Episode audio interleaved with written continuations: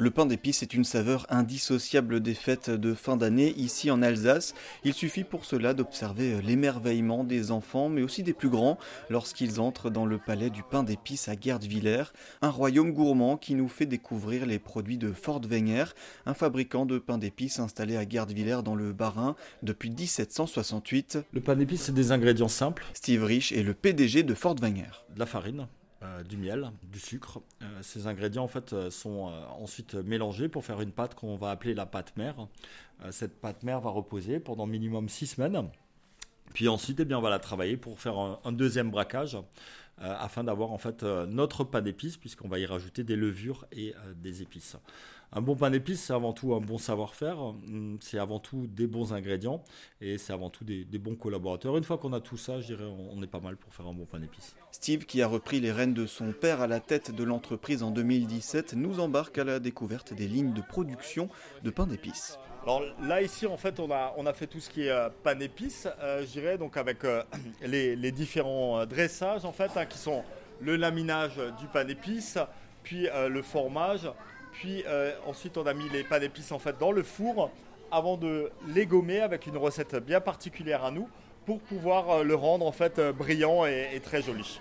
Avant de le laisser un petit peu reposer pour pouvoir passer eh bien, quelque part à la décoration de ce beau pain d'épices. L'occasion aussi de parler de l'origine de ce produit et pour l'expliquer, plusieurs thèses s'affrontent. Globalement, on a bien sûr la, thèse chinoise, on va dire que le, pain d'épices viendrait du, du Mekong, le, le pain au miel globalement chinois qui était euh, transporté notamment par euh, les cavaliers chinois.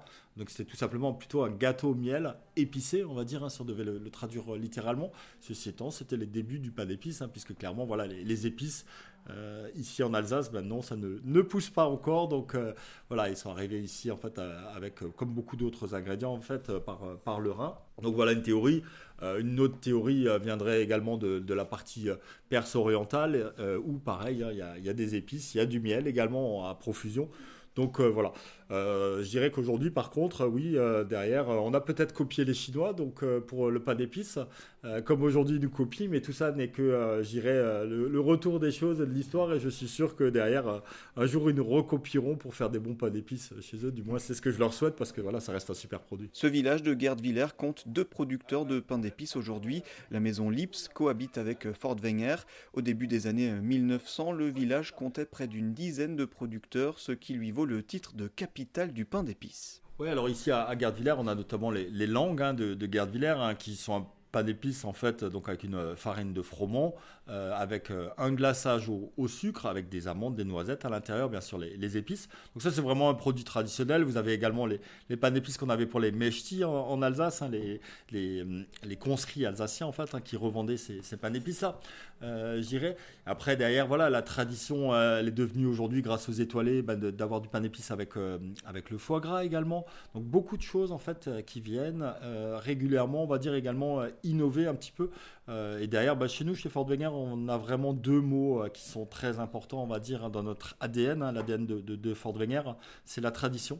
Euh, et de l'autre côté, on va dire l'innovation. Ça peut paraître assez, assez différent, on va dire, ceci étant, on est vraiment là-dedans. On arrive à faire dans la tradition de, l'innovation, en fait, et, c'est ce qui est vraiment sympa. Et évidemment, pour ceux qui veulent tenter de fabriquer des pains d'épices maison. Conseil de précaution, bah, commencez avec des bons ingrédients prenez votre temps, laissez euh, le repos. Les bonnes choses méritent euh, du, repos. Je dirais que c'est déjà, pas mal. Hein. C'est déjà trois petits conseils euh, que nous, en tout cas, on utilise au quotidien. Fort Wenger est aujourd'hui le leader du pain d'épices en France, avec une production de 1200 à 1400 tonnes chaque année.